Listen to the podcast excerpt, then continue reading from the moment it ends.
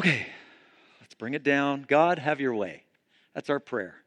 Just have your way in these moments as we open our heart, mind, and life to your word and what you say in it for us as your followers and to those who are seeking.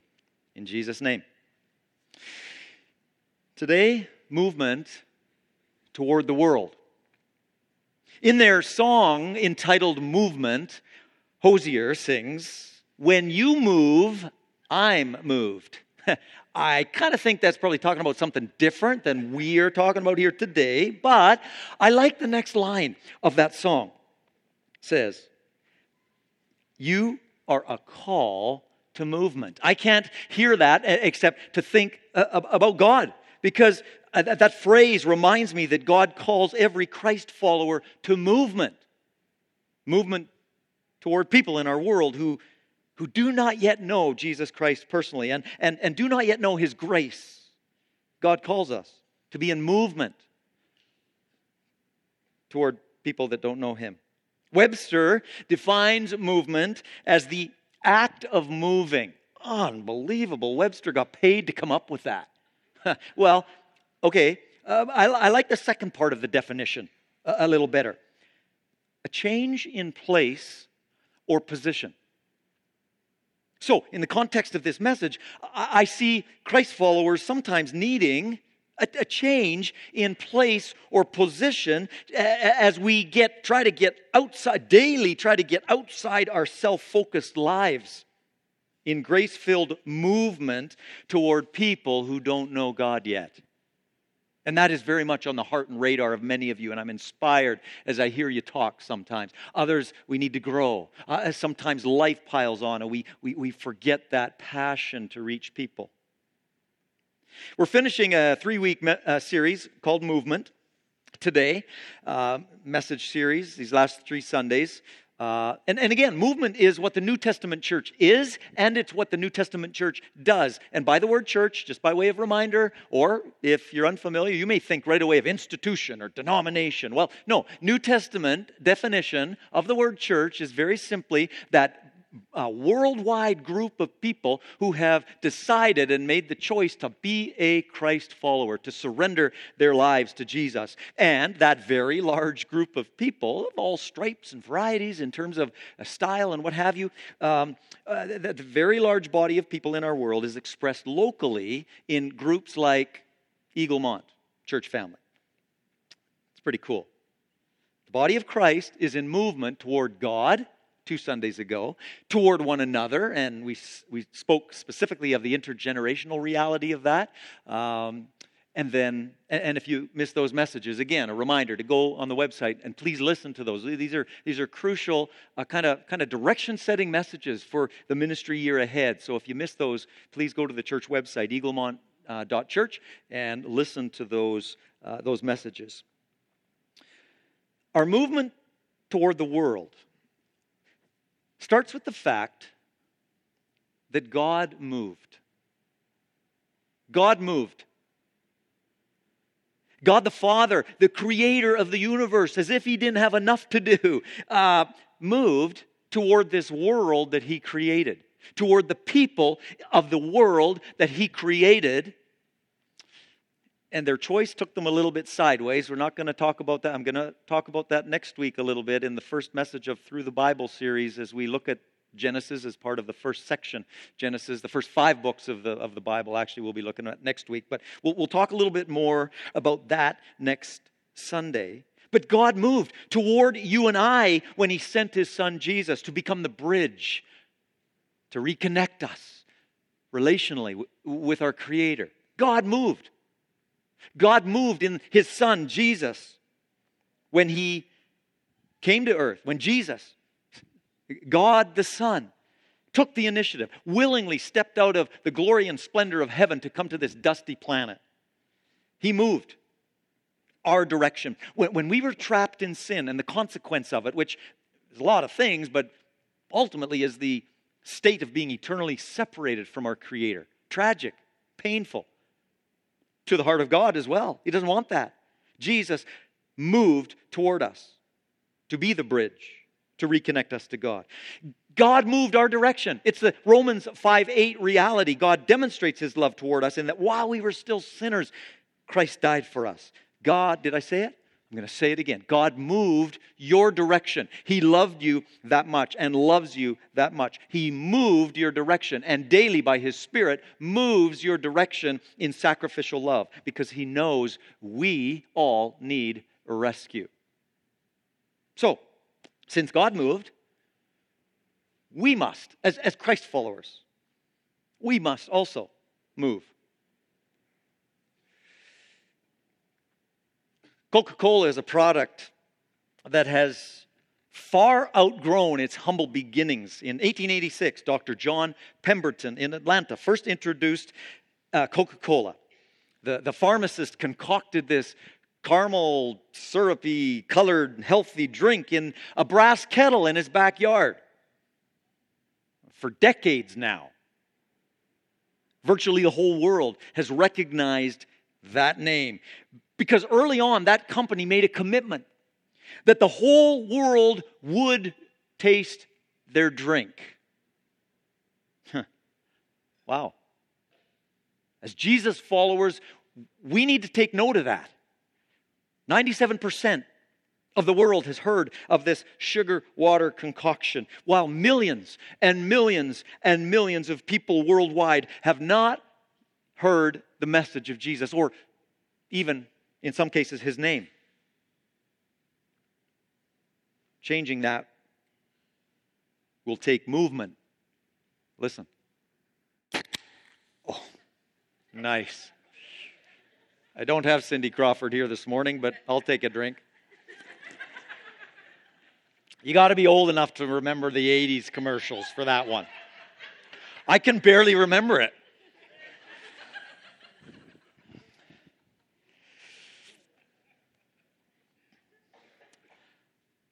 Movement toward the world is captured in some of Jesus' last words spoken to his followers in the, again the Great Commission, Matthew 28. Go. Get go, go with this with this grace that has impacted your life. Go where the people are. And then baptize them, teach them, and oh yeah, I'll be with you always as you do this. Powerful words from Jesus to you and I today in terms of movement out. Those words have always been the Christ followers' call to movement. So, so a good question is what does movement toward the world look like for us? And as I thought about this question, my mind went back many years to a conference I was at and a message I heard uh, by Lee Strobel, uh, former atheist, uh, author of uh, excellent books like Case for Christ and Case for Faith. He put the question to us this way, and it just has stuck with me over the years. He simply said, What if Jesus lived in my house? What if Jesus lived in your house? How would Jesus move into his neighborhood and connect with his neighbors? If, if Jesus lived in my house and in the community where I live? Well, this morning, as we consider this, and we're going to consider this, please, I want you to think about those in your life who do not yet know Jesus Christ. And, and that may be you, some of you this morning, and, and way to go for being here. That Jesus moved your direction because he loved you. He went to the cross because he loved you. And those of us who have trusted Christ as the forgiver of our sin and the leader of our life and, and are following him. We're not perfect, but we're trying to, trying to follow Jesus in the way we live. And, and, and that, that, that is a, a, an awesome thing when he says he'll be with us as we do that.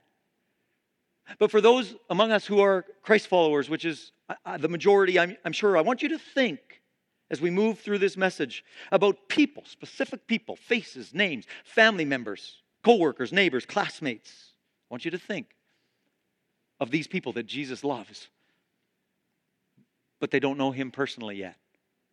I want you to think about that. I want you to be praying for them. Well, first, if Jesus lived in my house, he would model for us, if he lived in your house, he would model for you that movement is praying for spiritually lost people.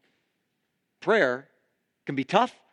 Prayer can sometimes be seem like, well, that's kind of a waste of time. I don't feel, see anything. What's going? No, prayer is movement. Prayer, I often say, is eternal work. Of course, there's a time to act and to do, but we better not act or do anything in God's mission without praying earnestly for people that we want to reach with the good news of Jesus. Great Commission movement must start with prayer for people who have not yet opened their lives to Him. In, in this same message, in Strobel's message, uh, he said this Jesus would talk to God about his neighbors before he would talk to his neighbors about God. It's good. It's good. It's important. Right up until Jesus' last breath, wasn't he? He was praying for people that were angry at him, who hated him even. Luke 23, Father, forgive them, he prayed. See, prayer is a non negotiable part of the equation in seeing people come to receive Jesus for, for forgiveness through our witness. Parents, you drive your kid to a sporting event that they're a part of. Why not get in the habit? Pray for the parents of, uh, of, of the other kids on that sports team. Every time you drive to a game, you, you could pray, Jesus, help me to show your love to the other parents through my words, through my actions this morning, even though it's 6.30 in the morning. It's a good prayer. And maybe even that could include the other parents of the other team, maybe. Or even the ref. Maybe. Depending on how he calls the game, right? Just kidding. Prayer for family members. Family can be tough. To live a Christ like witness in front of. Many of you know that. Prayer is vital for our witness to be strong with them praying for family members that you've told that you've accepted you know they're kind of looking at you sideways they're curious though because they see some change in you prayer. Prayer on your way to work every day that your even your even your silent witness and your silent testimony of your life would be strong. Students as you head out the door to go to school or or, or college uh, prayer every morning that god would allow your life to show his grace and kindness and and for opportunities to verbally share. Prayer. I'm asking you to make a commitment in this, in this moment to, to pray daily for people in your life who don't know Jesus Christ. Do what you have to do. Put a, put a reminder in your smartphone. Put a yellow sticky on the mirror if you're wired that way. And some of you are, or, or both. I mean, do what you have to do to make prayer for people who don't know Christ a daily experience in your life. You'll be surprised at what begins to happen. Secondly, Jesus would model that movement is living an authentic life. If Jesus lived in my house, he wouldn't just talk about his faith, he'd live it because talk is cheap. John, in his first little letter near the back of the New Testament, under God's direction, gave us a good little statement to Christians. He says, Let us not love with words and speech, mm, but with actions and truth. Let's back it up. Let's back it up and live authentically. Living an authentic life involves serving others, no strings attached. It, it means serving others and expecting nothing in return. living that way, really, really living that way, will help to dismantle uh, some of the obstacles that, that some people have about God. I, I believe it. Huh. I have a confession to make to you. Uh, a funny, not funny thing happened as I was working on this message one morning at, at Starbucks, actually, near, near Walmart. Spiritual place to be when you're preparing a message. But I do like it intentionally sometimes.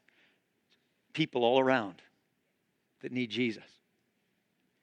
Well, I had literally, I had literally finished, I had my laptop there, literally finished putting the period on that previous sentence that I just shared with you about serving others, and expecting nothing in return. Had just finished that sentence when I noticed a lady with her baby stroller waiting for her coffee. I looked around, all the tables were filled. And so I approached her.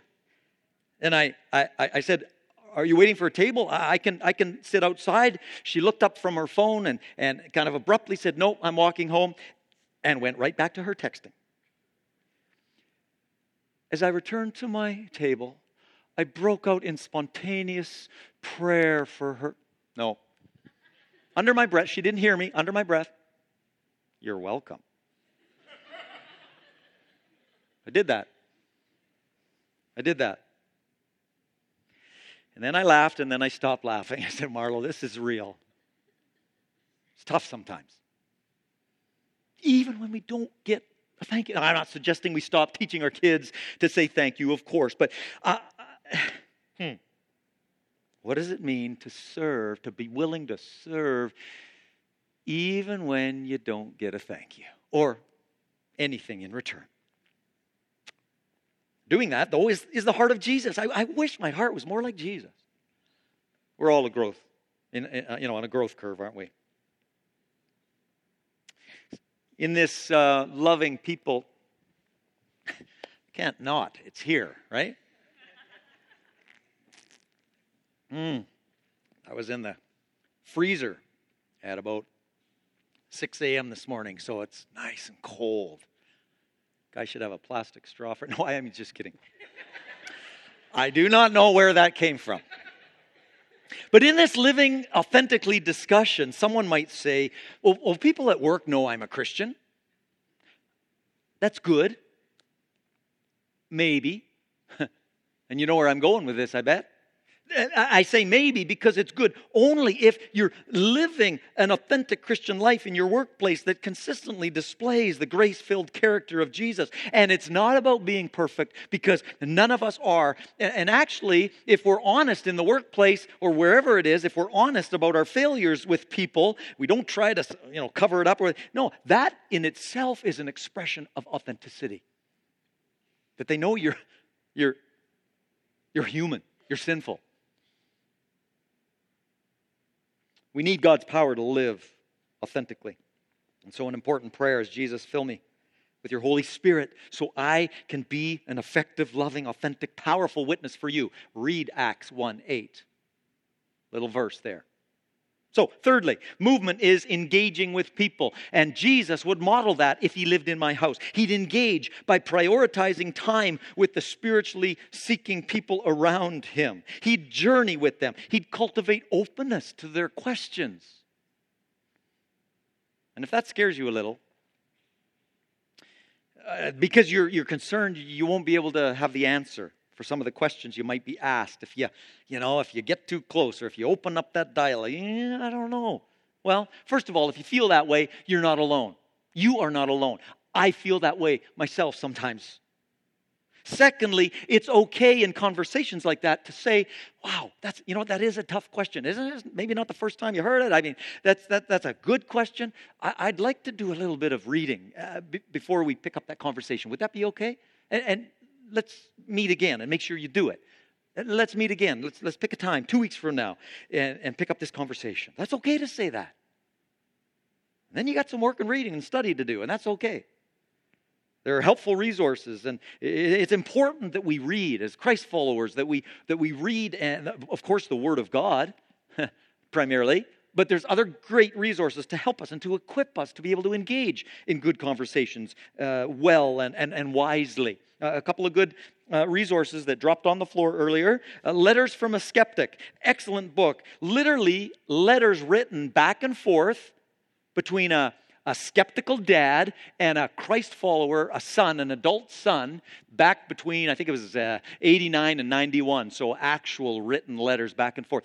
Just fascinating. Good questions, great responses. Very, very helpful real real life stuff. And then the book uh, the problem of god by canadian pastor mark uh, mark clark a book that deals with some of the most common objections to faith as, as many other good uh, apologetics books do as well. But i, I recommend those to you. Do, doing this type of reading and study is uh, is just so so vital. And, and it's a part of what uh, peter uh, talked about in his little book near the end of the new testament 1 peter 3 always he's talking to christians always be prepared to give an answer to everyone who asks you to give a reason for the hope that you have. And then he says, but do this with how?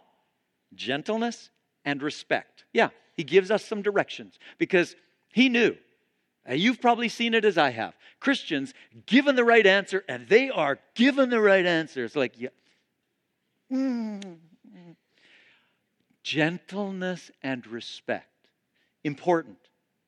If we can't help people with their legitimate questions in a Christ loving way, we become another impediment in, in their spiritual search. And that's, that's tragic. So, movement toward people in our world prayer, living authentically, and engaging them in relationship. I want to close with this story. Someone asked to borrow the problem of God by texting. Yes, you can. Sorry for that interruption. I close with this story.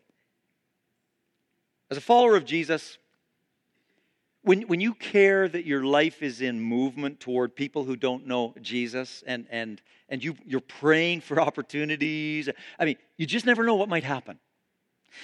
I referred earlier to former atheist Lee Strobel, as you've heard me talk about him in his books before. Became a Christ follower years ago uh, when he was working at a newspaper in Chicago. He was at one point a legal editor of the Tribune.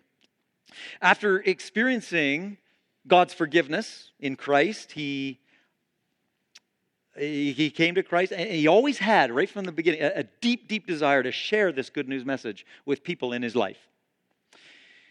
He tells the story, uh, and he told it in this message I referred to, of one day sensing God's prompting to share with this guy in his office about the grace and forgiveness of Jesus that he had experienced. And, and because Lee had, had just really, really sensed this uh, leading quite strongly, he, he anticipated that God was going to do something very cool. He just expected this response and that, you know, that God was going to use him to get through to this guy. And, uh, you know, that's understandable given the, the, the, the deep prompting and, and, leading he had to go and, and share the, the, message. And so, with the man's permission, um, Strobel briefly shared the gospel with this guy and, and, and expected, again, a positive response given the prompting that he had. But he says, there was nothing. Stone face. Just, just, just no response. So he says, Strobel says he, he walked out of that office that day embarrassed. He thought, maybe he heard wrong, or, or at least, at the very least, the timing was way off, or you can imagine what that would be like, okay? So eventually, Strobel left the newspaper business, became a pastor in a large church in the same city. And one, he says, One morning after church, this man comes up to me, Pastor Strobel. We were talking in our small group this week about the person who's had the biggest spiritual influence in our lives, and I said it was you, and I just wanted to come to tell you. Lee Strobel had no idea who this guy was. And so he listened. The man continued. He said, 12 years ago, I lost my job. I had a family. I had bills. I was scared. I, I just was looking every. I called a friend who was the editor of a newspaper. And I asked, just, can you give me any work?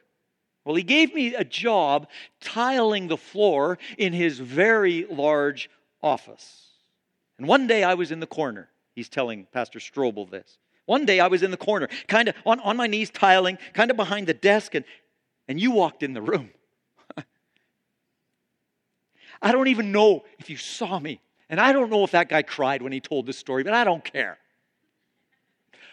I, he said, I don't know if you saw me there, but you started sharing your faith and telling my friend uh, about your personal relationship with Jesus and the difference that he made in your life. And I, I, I'm not sure what he thought, but I'll tell you, I, I was listening to every word. I went home that night. I told my wife. I soon came to the place. I surrendered my life to Christ. My wife then came to Christ. My kids, one by one, came to Christ. We, we found our place, and God led us here to this church where we're growing in our faith. I just wanted to tell you how thankful I am that you shared your faith that day. Oh.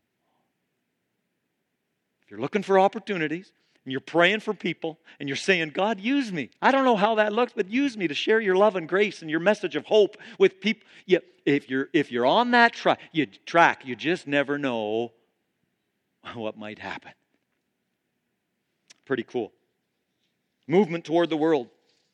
You just never know what might happen. My Christian friend, can I ask you how deep is your desire for people in, in your sphere of influence? How deep is your desire for them to come to know Jesus? enough that you at, at least are finding yourself beginning to as they come to mind, you're just defaulting to praying for them, that God would bring others across their path, that God would use you, that their heart would be starting to ask these questions, their mind would be filled with questions that are, that are, that are meaningful and eternal. What's life about? And all of that. Are, are you praying that way? Paul modeled this desire for us. In Romans 10:1, he expresses it. He just says, "My heart's desire and prayer to God for the Israelite, for, so for his, his nation, is that they would be saved." And that word saved could be misused, misunderstood. It just simply means that we're saved from our sin that separates us from God. And because we're saved from our sin and the consequence of it, which is eternal separation from God, we're brought together in relationship pers- that is personal and eternal with the God who created us, and he created us because because he wanted uh, an eternal relationship with us. Saved from what life will be unless we turn 180 degrees back to relationship with God through what Christ has done. Saved. How deep is your desire for people in your sphere of influence to be saved and to receive this gift of eternal life that you are privileged to be in possession of by your expressed faith in Christ. Hmm. This morning, as an action step right now, I'm not going to.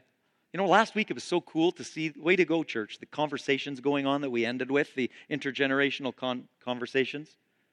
It's awesome. Don't, don't, don't let that be a one off.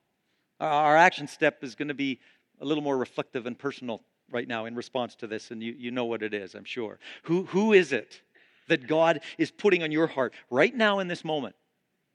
Don't brush off the first person that comes to your mind because it might be that obnoxious, arrogant coworker. God just might want you to use you to show him his love and grace. Or, or whoever. Who is it in this moment that, that is on your heart who, who does not know Jesus yet? I want, you to, I want you to write their name down in these moments as we conclude in prayer in just a moment. I want you to write their name. I want you to put their name in your smartphone. Um, I will pray for so and so every day.